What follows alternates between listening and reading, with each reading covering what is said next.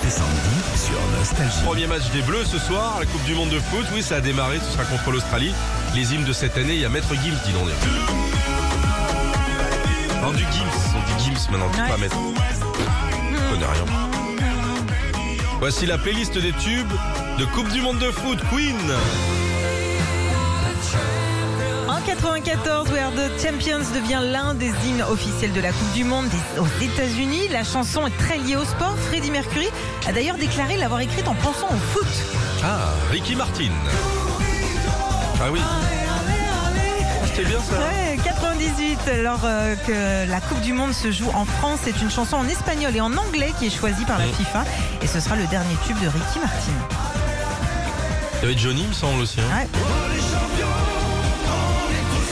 Quand même, c'était pas super. hein. Non, je veux pas être méchant, mais c'était un. Oh, c'est resté quand même. Mais c'est pas du Johnny, ça. Ouais, mais bon, c'est pour le foot. En 2002, après le sacre de la France en 98, Catherine Lara écrit et compose l'hymne de l'équipe de France pour le mondial de la Corée du Sud et du Japon en même temps.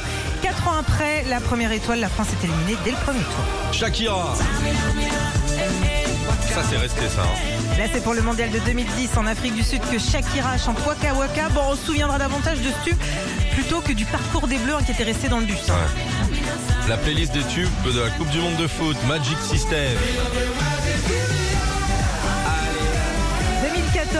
Monde au Brésil, c'est la première fois que Didier Deschamps devient sélectionneur de l'équipe de France. Ils iront jusqu'en quart de finale contre l'Allemagne, accompagnés de ce tube des Magic System. C'est bien, ça. Ouais, Et VG Dream, c'était bien aussi, ça. bah hein. ouais. Deuxième sacre pour l'équipe de France en 2018. On associe souvent euh, ce tube à cette Coupe du Monde, sauf que la chanson est sortie quelques jours après. Le rappeur VG Dream a composé et enregistré ce tube la veille de la finale contre la Croatie. Et si on parlait d'Hermès House Band